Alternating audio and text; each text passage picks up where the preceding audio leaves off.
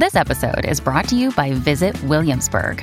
In Williamsburg, Virginia, there's never too much of a good thing. Whether you're a foodie, a golfer, a history buff, a shopaholic, an outdoor enthusiast, or a thrill seeker, you'll find what you came for here and more. So ask yourself, what is it you want? Discover Williamsburg and plan your trip at visitwilliamsburg.com. When you need mealtime inspiration, it's worth shopping Kroger, where you'll find over 30,000 mouthwatering choices that excite your inner foodie. And no matter what tasty choice you make, you'll enjoy our everyday low prices, plus extra ways to save, like digital coupons worth over $600 each week. You can also save up to $1 off per gallon at the pump with fuel points. More savings and more inspiring flavors make shopping Kroger worth it every time. Kroger, fresh for everyone. Fuel restrictions apply. Welcome back to the Art of Charm podcast, a show designed to help you communicate with power and become unstoppable on your path from hidden genius to influential leader. We know you have what it takes to reach your full potential, and that's why each and every week we share with you interviews and strategies to help you transform your life by unlocking your unique X factor. Whether you're in sales, leadership, building client relationships, or looking for love, we got what you need. You shouldn't have to settle for anything less than extraordinary. I'm AJ. And I'm Johnny. Before we kick off today's episode, did you know that you could get the entire Art of Charm back catalog? Yes, that's 15 years of podcasts featuring expert guests and toolbox episodes when you subscribe to Stitcher Premium. Sign up today and use code CHARM to get a month free at Stitcher.com. All right, Johnny, I'm excited because today we have a new toolbox episode dropping.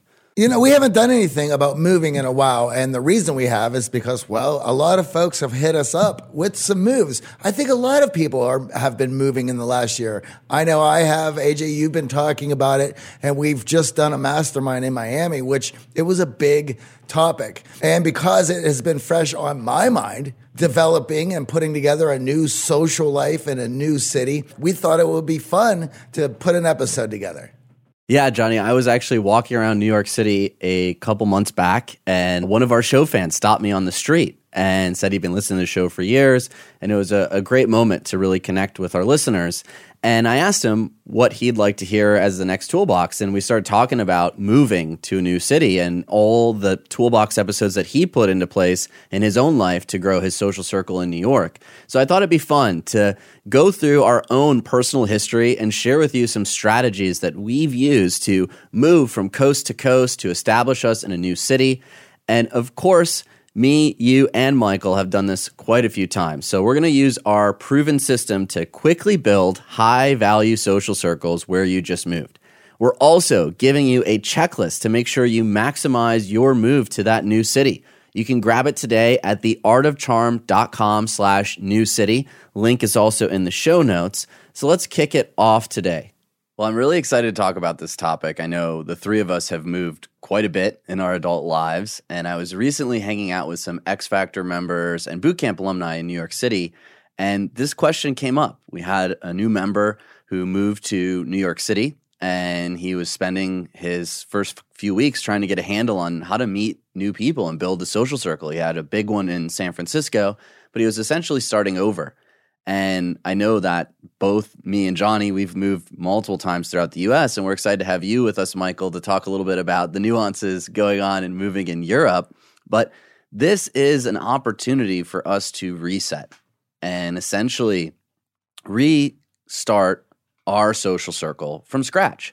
And I think at times that can sound intimidating and can certainly be anxiety inducing but it also is a positive. It's a way for us to restart and refresh the relationships that are in our life that are impacting us. And if you've been a fan of this show, you may have heard us say over the years, well, you are the sum of your five closest friends. And if you think about your five closest friends, well, they're probably not moving with you if you've moved. So who are you going to invest time in? Who are you going to spend time with in this new city and how do you find them? Today, we're going to break down some of our strategies that we've used over the years to move around, to establish social circles in new cities. And I know for myself, I was terrified when I first moved, uh, left home, moved to college, didn't have very many friends joining me at the University of Michigan from high school. And really, that was my first time doing this. Now it's not my first rodeo. So I have some strategies that I'm excited to share.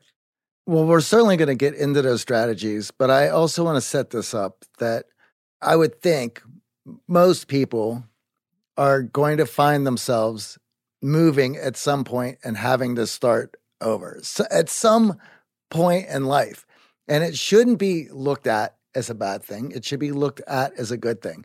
We have more tools now to stay in touch with the people that we might be leaving behind as we move to our new city or, or new country, even. But at the same time, we created our virtual world. And now our virtual world is impacting our real life world. And I say that because regardless of how the virtual world has impacted us in real life, one thing remains the same, and that is we need connection. We need real life connection. We need to be around people in order to feel good. It's even shown, and we've talked about it on the show, that even micro interactions, those little interactions with the barista or the Uber driver, goes a long way in allowing us to feel connected. And when all of your connections are online, and I have plenty of online virtual friends, and we always talk about solidifying those relationships by having a real life meetup.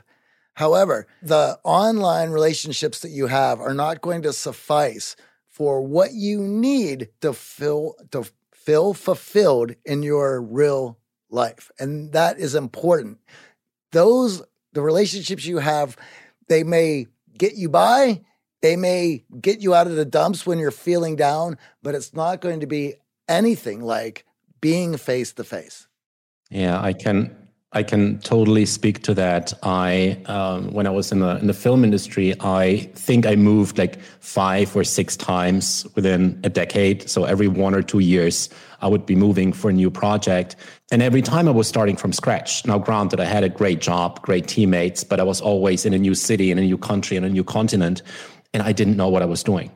I didn't know what I was doing and I made a lot of mistakes. And I just wish that with all the stuff that we're going to share in this episode, I just wish that Michael, when he was 25 years old, he would have known this stuff because I did rely on the online connections. And, and back then, that wasn't even Zoom. There was email, texts, uh, Facebook, and, and it wasn't enough even even given like time difference and stuff that that can come in there as well not just the localities but but being like five hours removed from you know the people that you know yeah it's not enough. So let's go through the stuff that i wish i had known when you know when i was young. Well you said something there that i want to expand upon and i want to give aj and i's own uh, example of this our own story which is when we moved to new york city to start the art of charm we were younger. We had a different mentality. All this technology that we're that we're talking about was just in its infancy. Social media as a whole was in its infancy. I remember getting to New York and opening a Twitter account for the first time. Now, and since then, technology has drastically changed. But you mentioned about when you moved, Michael, that it was it was difficult and it was almost it was sort of a mess and we now have moved that I specifically have moved several times in my life and I have refined that move and the tactics that I used as time went on. When we moved to New York, we were much younger. As I said, this technology was rather new. The idea was get to New York, make as much noise as possible. And so you could say that as an example, as a, an analogy, we were just machine gunning our way through the place to get noticed, to gain some traction for the art of charm. And for that time, it worked really well. But if, then, of course, as the technology got more refined and we figured out how to use it properly, as we got an order, we refined the tactics in which we used to move. So then a few years later, we moved to Los Angeles and we had a plan of starting over again. And I'll tell you what we weren't going to do. What we weren't going to do is get into Los Angeles and make as much as noise as possible to get attention. We now refined those strategies. We used the the new technology as we learned how to use it to work for us. And we were more strategic in the way we went about setting up shop. And we've even talked about that. We used some meetup.com in order to gain some awareness and gain some traction.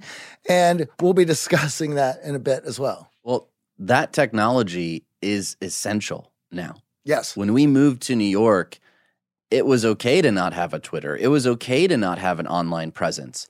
But this is your pre move work list, your worksheet. You need to create a social media profile on all the platforms. If you don't have one, pick one or two that you really enjoy and start showcasing your personality before you even move. Because the way the world works now, you meet someone in passing, you meet someone in real life who's new to town, you're going to check out their social media. You're going to look them up on your favorite platform, whether it be Facebook or Instagram or Twitter, maybe even TikTok. And if they're a ghost, if they're a random profile with no context, no personality, the odds of that person actually wanting to connect further with you and, and meet again diminish. And we didn't have that when we moved to New York. We weren't as tapped in. Of course, people would Google one another, but the social media platforms were not as ubiquitous as they are today.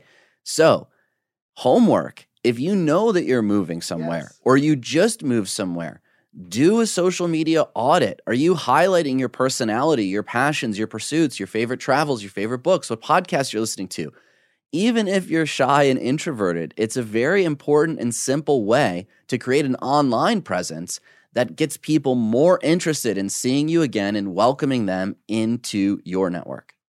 Just to go along with that, for myself, and I had to move to Vegas during the pandemic, right? This is one of the worst times to be moving, where you're moving to a new place, you're moving in the middle of a pandemic. A lot of things are shut down. When I moved to my new building, it was a lot of, of the areas were off limits, the common areas, due to everyone figuring out what was going on with COVID.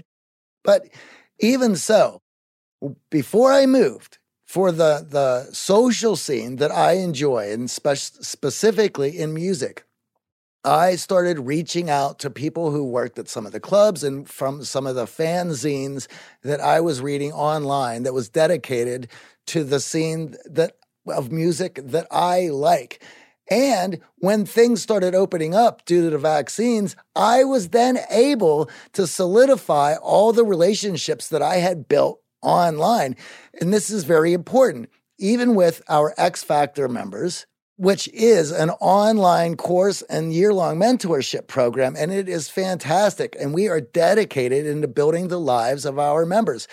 However, that we made sure that we have quarterly masterminds so that those people and, and us can meet in person, meet in person, solidify our relationships, and connect even in a, in a deeper way than we can online. This also makes you invested in one another. So now that I've met this person, we've talked online, he's been my accountability buddy, and uh, now I've met him online, I've invested more of my time to this person. So now I'm more engaged to their mission, what they have going on, and I'm going to fight harder to help them.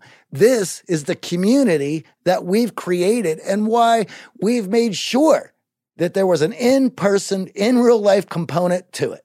And if you haven't really posted your passions or hobbies on social media because maybe you're concerned about judgment from your friends in that past city you lived in, it's important for you to start highlighting that social media presence and your personality online because as I said, once you meet people in real life, the natural thing for all of us to do is to reach for that technology.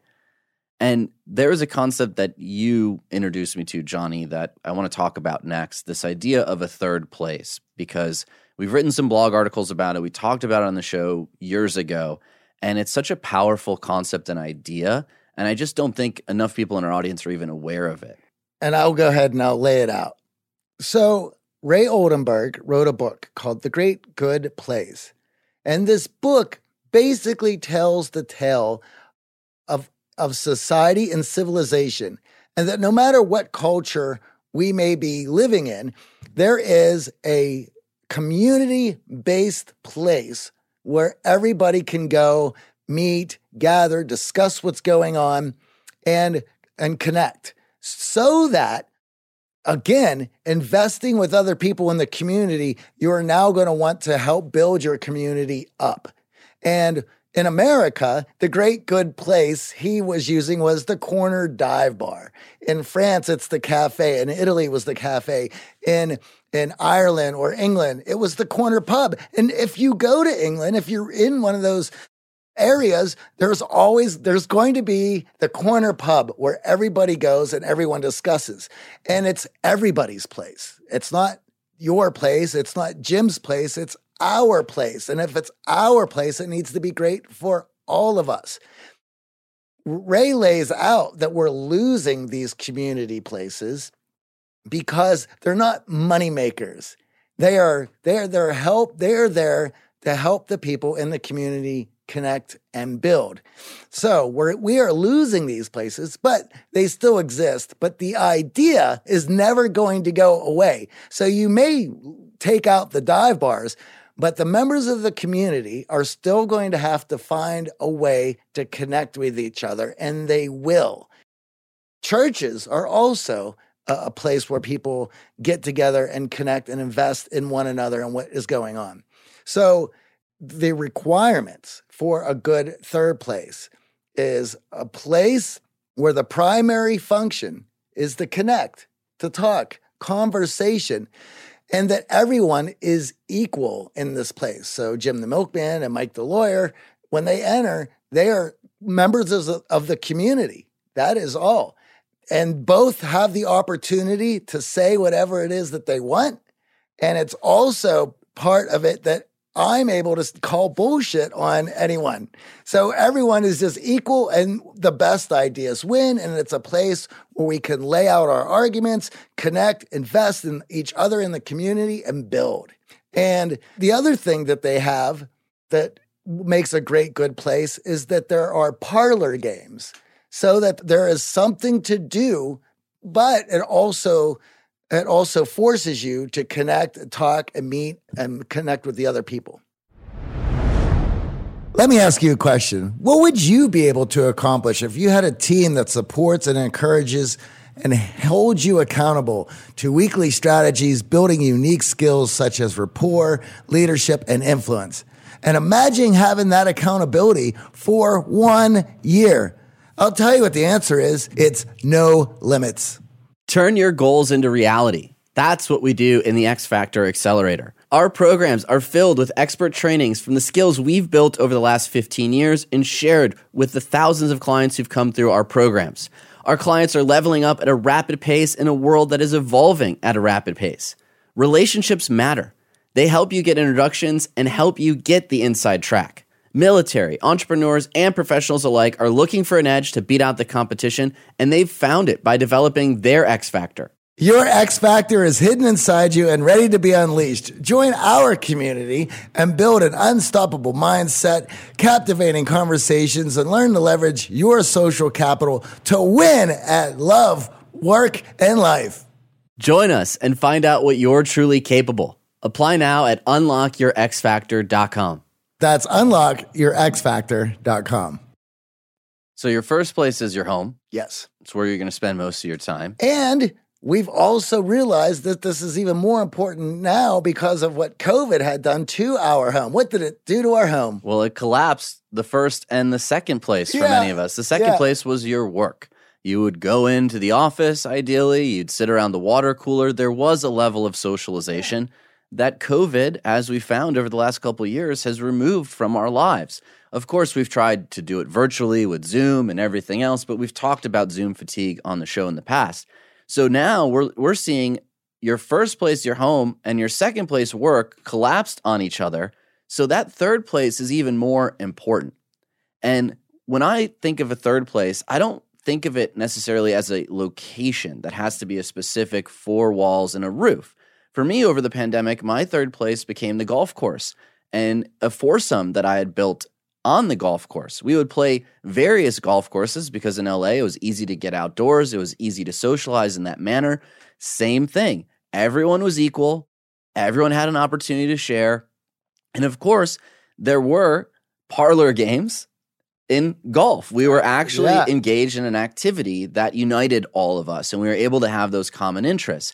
And that's why we've been such huge fans of meetup.com because meetup.com is the easiest way for you to find a third place for you based on your passions. And these could be the beach volleyball court. I have friends in Manhattan who are huge into beach volleyball when it warms up. Their third place is beach volleyball. I've also had clients tell me that their third place is a rock climbing gym, bouldering. We did it when we were in Europe. So it doesn't have to be drinking. It Nope. doesn't have to have four walls and a roof because COVID has also kept that from many of us. But the most important thing that you pointed out, Johnny, that I want to highlight is the the lack of a hierarchical structure. Yes. That everyone is equal and everyone is given equal airtime because of that. That's also a trap. So, a lot of places recognize that their customers will pay for attention. And if you're paying for attention, a hierarchical structure gets set together.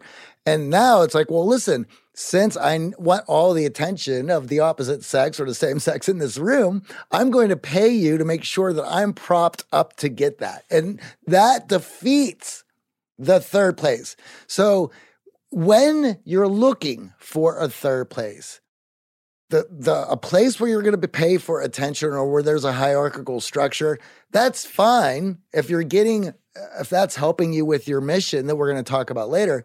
But most importantly, that you're there is some sort of engagement where everyone is on the same playing field, and that the only thing that there is to do is the talk.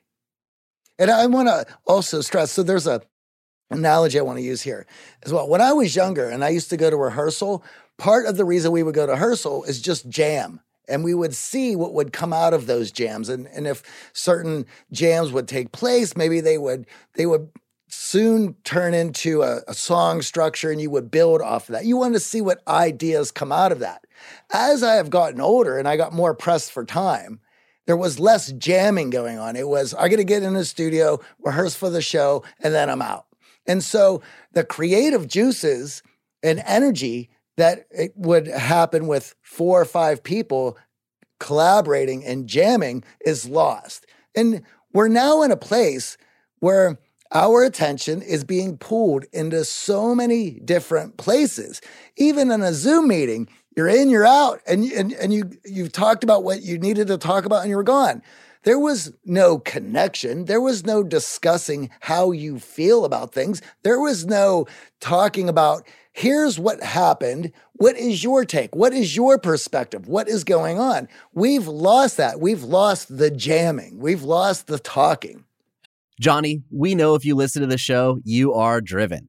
In fact, we're driven by the search for better. But when it comes to hiring, the best way to search for a candidate isn't to search at all. Don't search, match with Indeed. If you need to hire, you need Indeed. Indeed is your matching and hiring platform with over 350 million global monthly visitors, according to Indeed data, and a matching engine that helps you find quality candidates fast. Ditch the busy work. Use Indeed for scheduling, screening, and messaging so you can connect with candidates faster. And Indeed doesn't just help you hire faster. 93% of employers agree Indeed delivers the highest quality matches compared to other job sites, according to recent Indeed survey. We have hired a lot of team members over the last 17 years. Going through endless resumes, well, that's a time sink. But you know what else is a time sink? Interviewing endless people because they're all going to give you the best face forward. That's why we love Indeed, leveraging over 140 million qualifications and preferences every single day. Indeed's matching engine is constantly learning from your preferences. So the more you use Indeed, the better it gets. Join more than 3.5 million businesses worldwide that use Indeed to hire great talent fast. And listeners of this show get a $75 sponsored job credit to get your jobs more visibility at indeed.com slash charm. Just go to indeed.com slash charm right now and support our show by saying you heard about Indeed on this podcast. Indeed.com slash charm. Terms and conditions apply. Need to hire? You need Indeed. Over the last 17 years, we have launched our fair share of online courses, coaching programs, and finding the right platform has always been a challenge. They say if you do what you love, you never work a day in your life. But if you're an entrepreneur, you know the hard work that comes with it. That's why you need Kajabi. Kajabi makes it easy to run your entire online business from one platform so you can focus on what you love creating. Kajabi is the ultimate all in one platform that helps creators and entrepreneurs build successful online businesses by unlocking predictable recurring revenue. No matter your niche, Kajabi makes it easy to turn your skills, passions, and experiences into enriching online courses, exclusive membership sites, subscription podcasts, thriving communities, personalized coaching, and more. The best part Kajabi doesn't cut into your revenue because everything is owned and controlled by you. So keep 100% of what you earn. And with Kajabi, you also get robust analytics, easy payment options, email marketing tools, and customizable website templates, all built in. You don't even need a huge audience to make sustainable income. There are thousands of creators on Kajabi making six and seven figures with less than 50,000 followers. Right now, Kajabi is offering a free 30-day trial to start your business if you go to kajabi.com slash charm.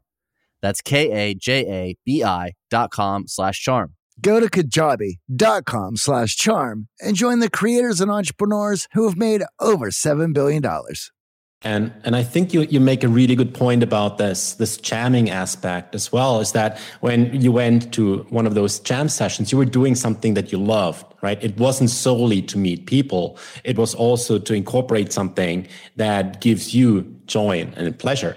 And for me, for example, when, when I was looking for the third place, when I finally got that concept after relying on my home and my work colleagues for, you know, most of my, my previous career, my third place became places that were workshops that had uh, speakers, that had things to try out and do together, develop together, debate together, have conversations together. And after I found those event series and, the, and those locations where those things were happening, so sometimes that was a dedicated location and they had different events. Sometimes it was the same event that happened every month or every two months with like different locations and would kind of follow both.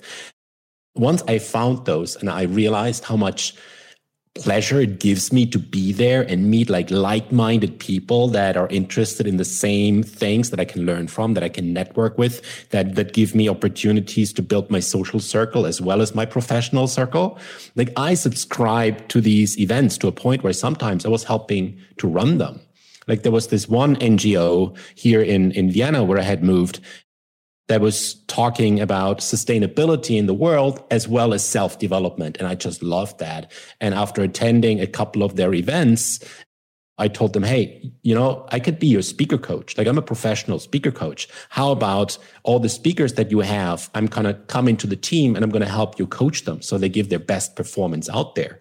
And they loved the idea. And in, at, at the end, I was part of a team of like 20 people with my dedicated air quotes job in there. I would attend every event. And, and maybe I was utilizing one of those traps actually, because I did put myself a little bit into the spotlight because I was one of the teams, right? My name tag had like team member on, on top. So I was actually playing, playing the game. Um, and, and, and that really helped me like make all of the, connections that I think 80% of the social and business connections that I have in my life right now are because of these event series that I found. And I was just having this conversation on an X Factor call with one of our members, Suleiman, and he's trying to be healthier. And of course, trying to figure out a third place that involves being healthy.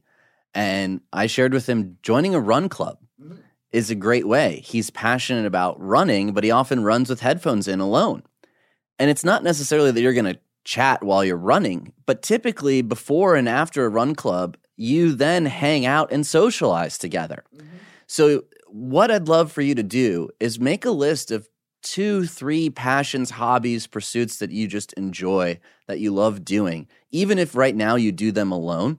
And then go to meetup.com, search in Google your city plus that exact thing that you love doing. And you're going to find it listed on Yelp reviews. You're going to find run clubs. You're going to find bouldering gyms.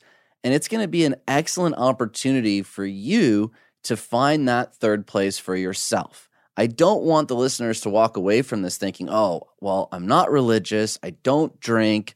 Oh man, I don't know how I'm going to find this third place because that's really going about it the wrong way. Absolutely. And the other thing that we're going to discuss later that is going to help with this is what your mission is. And we'll get to that because your third place is going to be integral to helping you in that mission. And we'll discuss that. And even joining a gym, Yep. even joining an Equinox or a YMCA, and instead of rushing out of the gym to get ready at home, hanging out in the locker room, picking up on the chatter is a great way for you to start seeding what we call propinquity. Now, propinquity is when people see familiar faces, they naturally become fond of them. And Johnny and I have, for the most part, lived in high rise buildings in big cities. And if you're wearing a smile and you're making eye contact in the elevator, over time, your neighbors are going to warm up to you for this exact reason. Many of you might be finding your coworkers attractive. Why? Because you're spending a lot of time seeing them over and over again. So when you join a gym, when you go to a third place, you're allowing propinquity to work to your advantage by going there consistently, having great body language, smile, eye contact, and chatting, even if they're short bursts of chatter over time, those people are going to warm up to you. And next thing you know, you're getting invited. I just want to just to comment on that. And this is the reason everybody who's hearing this knows that you should not be forming romantic relationships with people at work or you know like places where you go where where that's going to interfere with what you need to do. The reason that everyone falls into that trap is exactly what you just said. It's propinquity.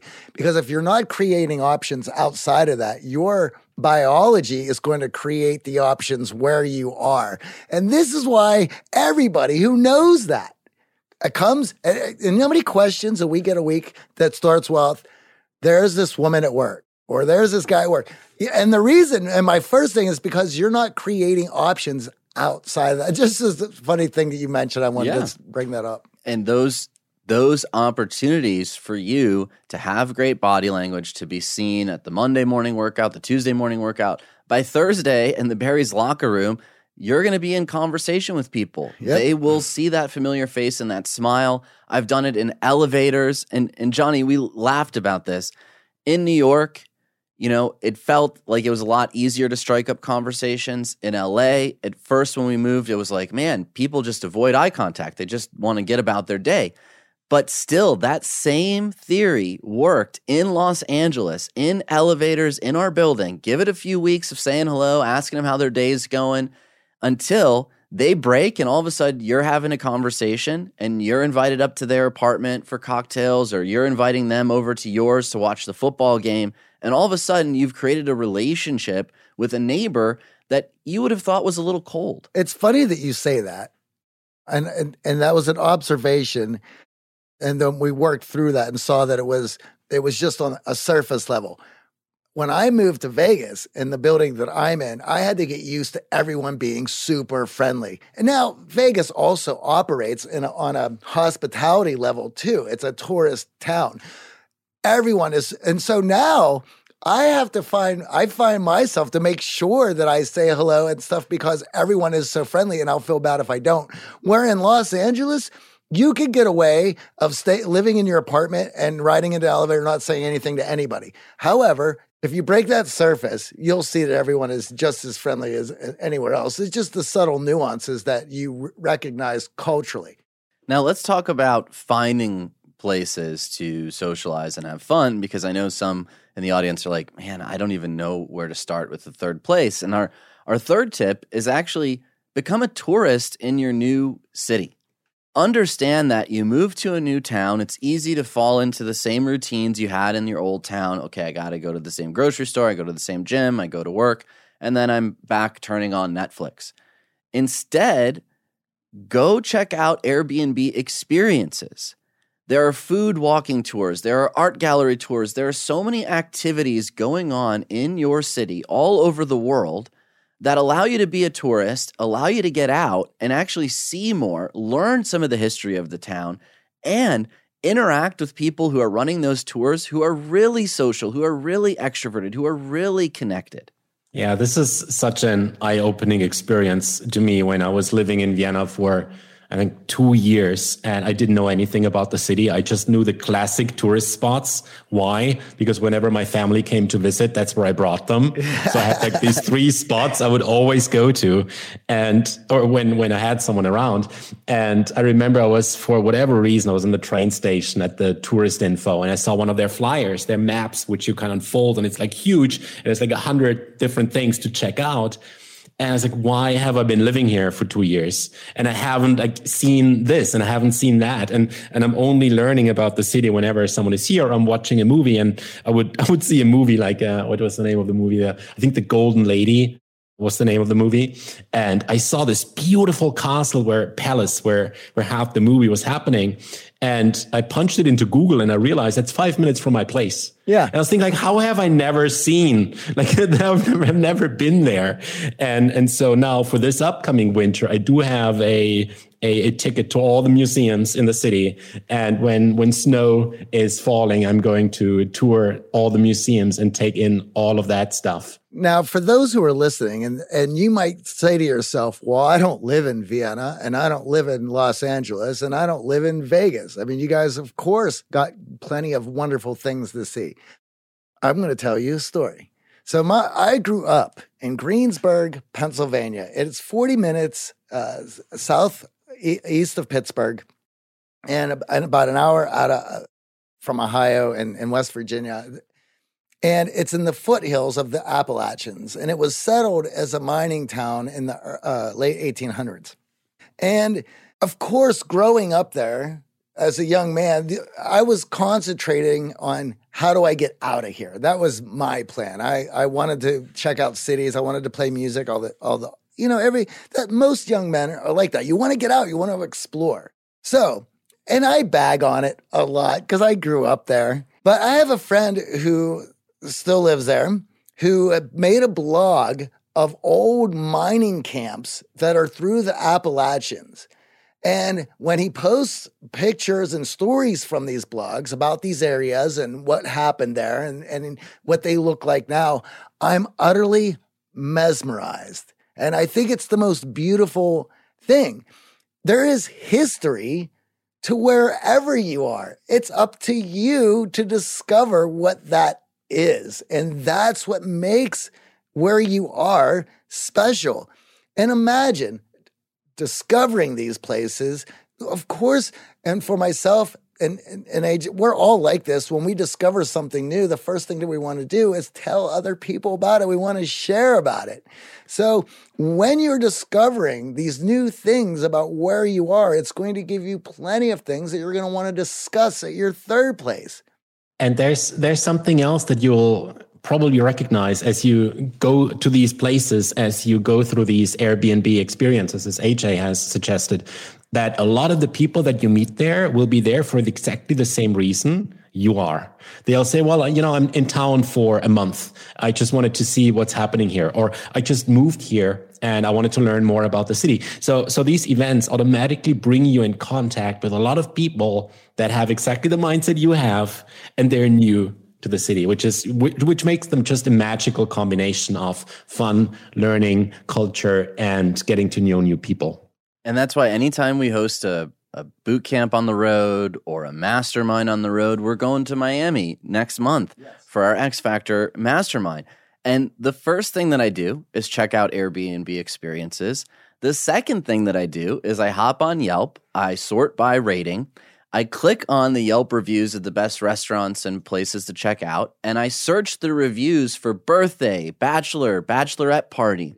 And anyone who had a great experience at a birthday party or a bachelor or bachelorette party, odds are that place is really lively. It's really social. It's really open to people meeting and connecting. And birthday parties, especially because they bring out people who wouldn't normally go out. I go out very infrequently. I know we talk about a lot on the show, but after years of taking clients out and going out, I have my my routine set. But whenever I'm visiting a new town and I want to get a sense for the vibe or I'm trying to plan a field night for our clients, I know that I want to find a social, fun, outgoing venue. Make it easy on us. And I've gone to birthday parties and met amazing people just by enjoying the atmosphere, having the most fun in the room. And you'll find that Yelp sorts this for you. It does all the legwork for you. So that's a little insider tip. And we've done boot camps in London and Germany and Miami. And the fun part about it is at the end of the program, clients will be like, How do you know about all these spots? What'd you do? How'd you scout it out? I use the power of the internet. These are the simple tactics of doing a little research, doing a little legwork that allow you to find the best spots. And now, once you've found that spot, when you meet new people, you can invite them to check out the folklore, to check out the touristy spots with you, because odds are most locals probably haven't engaged in that stuff. Food tours are another great way. I mean, we make sure that we always do one on on all of the masterminds and it, it's a great way to connect. There's a primary focus of of walking and seeing the things and learning about the history. And now you're you're experiencing the delicacies and the food with your with your friends. And and a lot of times with absolute strangers when you just sign up for one of these food tours. You don't need to bring your group on the food tour. Just elect to do it on your own. This is one of the reasons why I love traveling alone I get so much out of the experience. Now, it's not that I, I don't like traveling with other people. I certainly do. It's a fun experience when you're with somebody as well. But if I find out that I'm going by myself, e- even better. I, I make the most out of it. I love doing tours where I'm the only person and I meet everybody on the tour. I love discovering things. I also will take a jog through a new city where it'll allow all the anxiety and the nervousness uh, that I feel being in a new place to settle down as my mind is mapping out the area that I'm in through the jog. And we had a mastermind in Tulum. I looked up an Airbnb experiences, met a local who was taking us on a tour of the ruins, took the whole group out, and we told him, hey, we're staying for an entire week. Uh, what are the other places to check out? And he said, hey, you know what?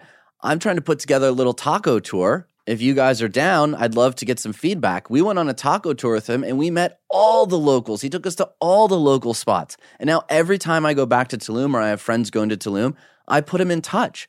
So the people leading these tours, the people on the experiences who've taken the time to create the website, to put it up, they are outgoing, extroverted, and social. They are going to introduce you to other people. And the best part is when you say, I'm actually a local, I'm trying to learn more about the town, you're going to get all the inside secrets from that person. And that's why I love those walking tours and those experiences because you really get the inside information if you're brand new to a destination. Now, going back to that list you made earlier, some of those items on your list may be some passions or pursuits where you feel like, well, you know, I haven't really engaged in it. It's been on my bucket list. Sign up for a class, take a lesson whether it's a cooking class, whether it's a dancing lesson, whether it's an improv, which we highly recommend, or jujitsu, MMA. Going to classes are great ways to meet like minded people in your area. And of course, the classes are geared to be more social than you just going about your day with your AirPods on. So, taking the AirPods out and signing up for classes has been one of the simplest ways to get some golf lessons, to learn how to cook the cuisine, to learn how to salsa dance or improv. So I want to highlight that because even if what's on your list you don't feel that accomplished in, you haven't really scratched the surface of, classes are a great way to meet people. Now, Johnny, I know you sort of touched on this a little bit, but I, want to jump into this idea of a mission because it's so important for you and the missions that you've created in your life. And we've talked about its impact on your happiness. So, what is a mission as you define it? And, and how important do you feel it is for our audience members to find and define that mission for themselves? Regardless if you're moving or you're at home, you're, you're not going to be moving for a while. It's important to bring adventure into your life. And we all relate to adventure. Our heart needs adventure. Adventure allows us to thrive and allows us to put ourselves out there with a reason. If you're just sitting on the couch and you're just waiting for the next Netflix uh, series to start, there's no, the adventure that you're getting is given to you, and you hope that it is written in a narrative that winds you up, that you enjoy it. And for me, the chances of that are slim to none. I haven't watched a, a television series in, in years. I've opted out of mainstream media. But the mission itself brings brings energy and love into your heart, especially if it's a, a project that you're looking that helps other people. You should have multiple missions. I think that everyone should have a career mission, a passion project mission, and a, a romantic mission.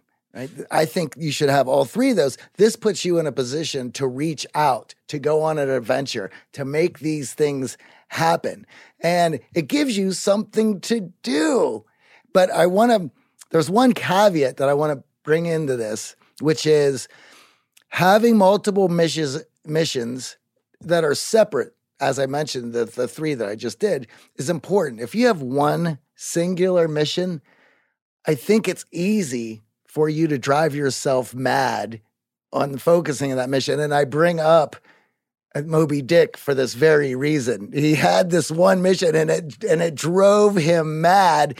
And this is important. And I bring this up because if I only had AOC and I didn't have anything else, I would drive, well, drive myself. That's probably drive AJ. Me too. I'd be driving everyone nuts around me. You need to stretch the, other, the rubber band in other directions so that you can come back to your primary mission or the next mission with fresh eyes. And that's very important. So for myself, I have a creative endeavor, my passion project, which I'm making a, a record due to the songs that I wrote during the pandemic. That's the mission I chose out here. This is goes along parallel with my mission with the art of charm, getting this information and these ideas to as many people as possible because we know it makes the world a better place. When I get burnout on AOC stuff, I go into the studio and I and I get to pursue my other mission and I, I come back to AOC with with renewed energy and fresh eyes. You can equate this to for those of you who play video games where there's always maybe there's a, a I'm dating myself like I'll play video games, but when you've played Mario and you're always stuck on this one level, and no matter how much you continue to, to, to try to make this happen, you can you cannot do it. And then maybe you go make dinner or you take a few days away from it and you come back and you you get it instantly. Right? It's the it's the same thing. You have to stretch the rubber band in other directions. So among the the very many passion projects, and of course they're they're work projects, um, they're, they're my own passion projects, and and there is one that is actually quite geeky. So I feel a little bit um, self conscious um, sharing this, but it really connected me to my little brother. Um, last year, when I saw my entire family for the fir- for the last time, September 2020, I shared with my brother my little miniature painting project. And I showed him like all these little tiny little figures that I'm painting. And he was like so amazed by it. And two weeks later, he sent me like the first figure he painted. And ever since then, and of course, this ties not so much into making new friends, but for me, it was a beautiful example of strengthening these old bonds to with the life that I left behind when I moved. And, and now like every, every couple of days we sent back and forth pictures and it's like hey what do you think about this and i might text him hey do you have any idea on that and just yesterday he sent me a video of my little eight year old nephew painting a figure and I was like, how is it possible that this little guy's better at it than I am? It's like what happened in this year. And and this small little passion project just allowed me to get so much closer to my to my brother, to my niece, to my nephew because we share those those pictures. And and for me not sharing my passion project with my brother would have also never led to like spreading that word and creating that bond. It's such a great example that no matter how closely you hold your passion project and maybe you might be a little embarrassed or feel nerdy about sharing it the simple fact of getting vulnerable and opening up about it opens others to you, even if they don't share that same passion, pursuit, or mission. And this is so important because many of us, when we move to a new town, we're naturally going to find ourselves in small talk. We're going to find ourselves chatting up people around, looking for connections. And what ends up happening in those conversations? Well, I was talking to Brandon and X Factor about this exact thing. You end up getting asked, What do you do for fun? What are you into? What are your passions or hobbies? Well, what is your answer to that question? Your answer should include a story, should include what excited you and drew you to that. Maybe your dad introduced you to painting those miniatures. Maybe your uncle taught you how to golf. Or what is your absolute favorite memory that really just stoked that passion even further, that got you completely hooked? The first time you swung the golf club, the first time you broke 80, when you are asked these questions in small talk, they're inevitable. What do you do for fun? What are you looking to get into in the city? Oh, what are you super excited about? Having an answer with a story that illustrates why you got into it, why you're so passionate about it, that's infectious. Even if they don't share that passion, they might think of a friend who shares that passion, a coworker they have to introduce you to. So having those stories prepped and ready to go knowing that you're going to go into small talk is a really important exercise. So think about that. What are your two or three top passions, pursuits that you can maybe turn into a mission? And think about the stories, your origin story around them, how they became that, why you got interested in that, or your favorite memory engaging in that mission and that passion. This is incredibly important. And I want to talk about the mechanisms that allow this to work. And we are herd animals. And we feel best when we're surrounded in herd. It allows us to feel safe, it allows us to feel connected, and it allows us to know that there are other people who think and share our worldview. These are all important. If you don't have that, you're left with a lot of uncertainty, and that makes us incredibly anxious. And then we do uh, desperate things. Desperate people do desperate things. So when you have a mission, you laying out this narrative, and there's a reason for it. This piques people's curiosity and it gives them an opportunity to jump on board, to be connected to what you are doing. And I want to rip the excuse, I want to rip the rug out from under everybody right here for those who are like, oh, I have a mission. Well, that's too bad. Go and join somebody else's because that's where it starts. And perhaps that will spark you to choose a mission when you help somebody else and you see what they're going through and, and you are able to help them, then you will find something that perhaps that you'll need to do. And going back to the third place, once you've chosen the mission, this makes where you're going to be hanging out that much easier what is a third place that is conducive for you to be able to meet the people that you need to meet in order to complete your mission? It's all connected. And as I said, that the narrative of why you're doing this piques others' curiosity and it allows their natural tendencies to want to help be part of the herd connect. And a lot of times they don't even realize that they've been activated in helping you out. It's a natural response. And you'll be surprised just how easy it is to connect with people when you put yourself out there in that manner, especially a mission that uh, uh, helps other people or that other people are involved in. Now, we have to insert fear and anxiety here. Yes. Because as humans, we are most anxious and nervous around new people, new places, new experiences. And what we see time and time again with our clients is they'll move to a new town. They don't create the time and space in their lives to actually meet new people, to find that third place, to engage in their mission. And also, they end up saying no to opportunities because, well, I'm not interested in sewing. Why would I go to that meetup? Oh, I'm not really good at bowling. I'm going to say, no, I can't do that. Oh, this work project is really slamming me. Maybe next time. And those no's and maybe next times leads to other people not inviting you, not taking a chance on you, not giving you another opportunity. So we have to, one, create time on your calendar, literally block it out every single week for the first two months that you know that you're going to be going out there looking for your third place, going out there meeting new people, going out there talking about your mission, going out there taking that class. And when you get invited, say yes. Say yes. Understand the fear is real. It's normal. We all face it. I was hanging out with David from meetup.com in New York, and we were talking about this exact thing why people will sign up to meetups and then not show up. Mm-hmm. These fears hit all of us universally. Understand it, be like, yep, that's my fear. That's my anxiety talking. And go anyways. Say yes, even if that isn't necessarily part of your passion or your pursuit. Because that openness and saying yes to that invite leads to more. It exponentially grows your opportunity to meet people. Something else that I just want to add to that, which is when people are hearing this, I, I know that some people think, well, I don't feel comfortable just going out to a place that I'm going to meet new people and, and blurting out my mission. You don't have to. What is important is that you have one and you're discerning about who gets this information and who doesn't get this information. Now, for some people, they'll blab that mission out to anybody who's willing to listen. And a lot of times, I'm if I have a couple drinks in myself, you're going to hear about it.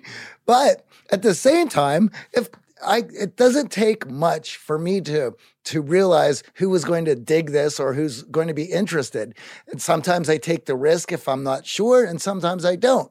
But it's important that you have it, and then you can you can lay it on whoever whoever you want. And this brings up the point of saying yes. If you get asked to do something and it is aligned with your values and your missions, that is on you to say yes, no matter how you feel in the moment. And here's what I do. And, and I caught myself doing this years ago, so I don't do it anymore. People would ask me to do something, and I said, Oh, yeah, that, let me check my calendar. I'll get back to you. I'll hit you up this week. That was my way of blowing it off, kicking the can down the road, not having to say anything there. And then, and then when it comes up, you're like, oh yeah, you know, I found some other things to do. I'm not going to go. So now, if it aligns with my mission and, and values, the answer is always yes. And I started doing this when it came. AJ and I were training for a half marathon. It was the first long run that we had ever had done. And I remember that it was that time while I was getting ready for that that if if somebody had asked me to do outside physical af- activity, the answer was always yes. There was no, there's no, let me think about it. Let me check my calendar. The answer was yes. And then I'll figure it out later. And I had so much fun and I found myself experiencing and doing new things that I never thought I would try before. And that openness is conveyed to the person who invited you that leads them to thinking of you for the next opportunity, yes. the next invite, which yep. might actually be in line with your passions. I had the weirdest experience here with the very first social event that I joined as I moved to Vienna. And after the event, we went out for some food and I was invited to a sewing workshop. And sewing, I don't mean like a bunch of lawyers coming together, but the string and needle kind of thing. How do you sew on a button? And I was like, yeah, let's let's just go. Let's figure this out. And what happened was I had a lot of fun. Um, I'm now better at sewing buttons to my shirts than my even my grandma is. And I got invited to do a talk after, which was in line with my mission in life. And we were just hanging out. We were talking as we were sewing those buttons on. And the topic came up that I'm a public speaker. And before I knew even knew it, they said, "Hey, we have an event coming up in a couple of weeks. Would you like to speak there?" So that happened from saying yes to a freaking sewing workshop, and and you just never know where where things take you. And the the place to start is that yes, and that commitment to then also show up, and then to share, if you're willing to do so, your mission with everyone that's there. That yes, plus adding it on your calendar and and showing up is really key and that's why I wanted to point out those three fears that we all have. They're universal. They're always going to be present, especially when you're moving to a completely new town and trying to make new friends. But when you understand that, you then create the time and space necessary to really create the relationships in your life that matter. And we started the show talking about this. This is a famous Jim Rohn quote We are the average of the five people we spend the most time with as you move to a new city, who are those five people going to be? Number one, you got to be open to meeting them. And number two, you got to be discerning in who ultimately you deeply connect with. And many of us will stop short. we don't realize that to build friendship, science shows it takes real time. So it's not just welcoming the first five people you meet. It's not taking the four people in the elevator and the one person at Equinox and saying, Great, I got my five people, I'm ready to go. It's being open and saying yes, but then being discerning with ultimately who gets your time to join that inner circle, understanding that time spent together leads to relationships. So it's going to take you being invested and opening up. And when we think about the science behind why this is so powerful, Michael, there's a happiness study that we've talked about on the show a few times that really was eye opening for us. And I want the audience to hear this because it is so key on this new city move that you may be facing. Well, there, there, there are actually two big ones out there, two done by, by very famous universities in, in the States. And one is the, the well known Harvard study, where, where they tracked a cohort of people throughout their life from 18 to now there's just a few of them left at the high 90s and what they found in that study was that the quality of the connections that they had not the not the quantity but the quality of the connections that they had in their life was very heavily correlated to their income, their health, their longevity, their well-being, their happiness overall. Um, it didn't matter whether they were married; the quality of the marriage was important. It didn't matter how many kids they had, but the quality of relationships that that they had with them. So, so that was the the, the question: Where is happiness? Was easily answered by that study after like 70 years they said well it's easy it's the human connection and, and the other study that I think is important to add to that was done at Yale University. And, and what they wanted to add is to say that human connection is, it doesn't guarantee you that happiness, but it's the absolute necessity before you can even think about building it. So there's no chance of you developing a solid happiness in your life unless it starts on the basis of relationship. So moving into a new city, like this is this is where it starts. This is where where you you you lay the ground for that prosperous future. Now, if you enjoyed this episode, we put together a checklist, a new move checklist for you. Maybe you moved a few months ago and you haven't quite established, or you know you're moving. If you want to download our free checklist, head on over to theartofcharm.com slash new city and it's a simple download. You'll go through the exact tips we gave you here as a cheat sheet so that you can create the time, space, and start saying yes to connection in that new town.